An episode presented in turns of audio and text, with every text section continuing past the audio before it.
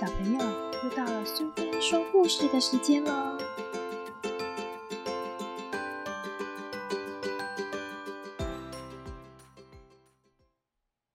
今天我们要讲的故事是《爸爸去上班》，作者和绘者都是吕江，由信宜出版社所出版。下雨了，爸爸从云上走。遇到一条大河，爸爸从水底下穿过，塞车了。爸爸从车顶上飞快的走过，所有的人都认识爸爸。来了一只流浪猫，爸爸把午餐里的鱼分一点给他。走累了，爸爸在树下歇一会儿。温暖的风吹来。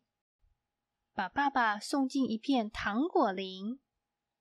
爸爸穿过田野，这里有美丽的花。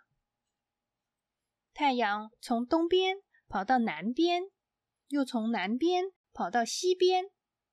当太阳快要回家的时候，爸爸下班回来了。